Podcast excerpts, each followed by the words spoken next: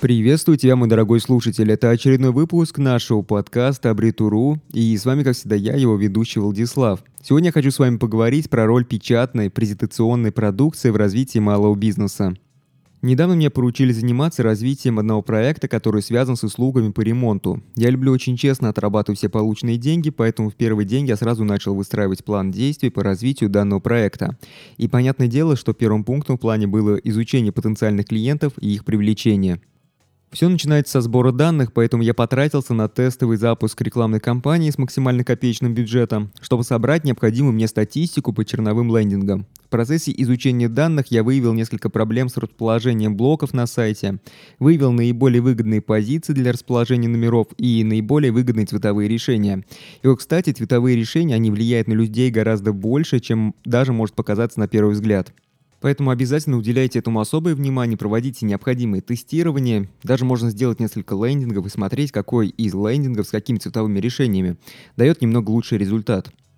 И вот когда все базовые действия были уже сделаны, то минимальный поток клиентов появился, и на этом этапе я понял, что пора приступать к разработке печатной продукции, так как именно печатная продукция помогает пассивно привлекать новых клиентов, ну, только в том случае, если у вас офис удачно расположен, и получать дополнительные заказы от рекомендаций к ваших клиентов, в том случае, если вы правильно применяете печатную продукцию.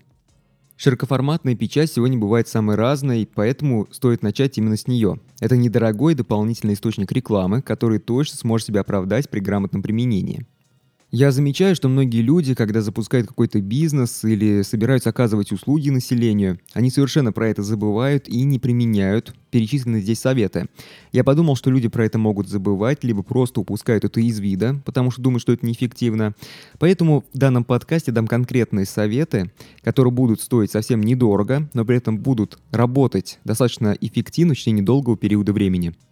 Итак, если у вас есть автомобиль, который постоянно катается по заказам, то имеет смысл заказать печать на прозрачной самоклейке.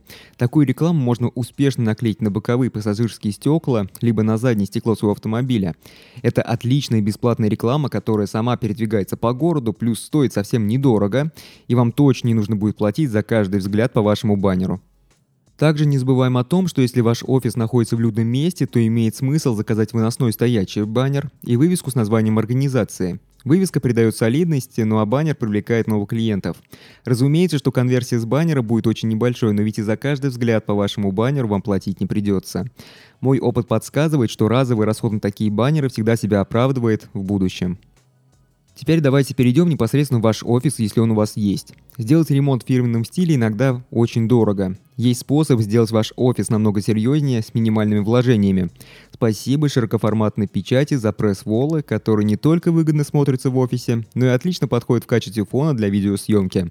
Кстати, снимать различные видео по сфере своей деятельности очень полезно, так как это привлекает дополнительных клиентов и создает такое ощущение, что ваша фирма действительно специализируется именно в этой сфере и является надежной. Кстати, стоит заметить, что привлекает это только в том случае, если ваши видео толковые. Если видео ужасные, то можно получить полностью обратный эффект. Да, я знаю, все это можно назвать понтами, но клиент любит ушами и глазами в первую очередь. Но тут главное не пестрить, чтобы ваш офис не напоминал новогоднюю елку. Также необходимо помнить о том, что все стенды должны быть информационными. Они должны отражать ваши принципы работы с клиентами. Ну а в центре внимания любого стенда должен быть именно ваш бренд. Несмотря на то, что сегодня все и всегда можно найти в интернете, печатная продукция не теряет свою актуальность, поэтому никогда не забывайте про визитки. Если вы дадите лично из рук в руки клиенту свою визитку, то вы запомнитесь, да и в глазах этого клиента вы точно станете более серьезным исполнителем. Сразу после того, как вы посчитали примерную стоимость работ на объекте клиента, необходимо вручить клиенту лист с расчетом и визитку своей компании. Если клиент остался очень доволен выполненной работой, то оставьте ему несколько визиток и просите обязательно порекомендовать вас друзьям и знакомым, которым могут понадобиться такие услуги. Обычно люди носят с собой различные визитки в кошельке, поэтому про вас могут вспомнить и передать вашу визитку вашему потенциальному клиенту. Иногда люди очень увлекаются печатной продукцией и начинают ее раскидывать по всему городу. Внимание! Мы не советуем раскидывать печатную продукцию по ящикам и в подъездах. Это все сегодня больше воспринимается уже как спам, чем как какое-то адекватное предложение. Только вручение из рук руки работает. Ничего другого.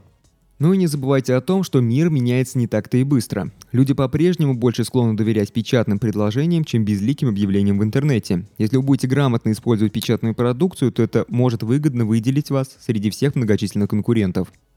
Ну а на этом все. Наш выпуск подкаста подошел к концу.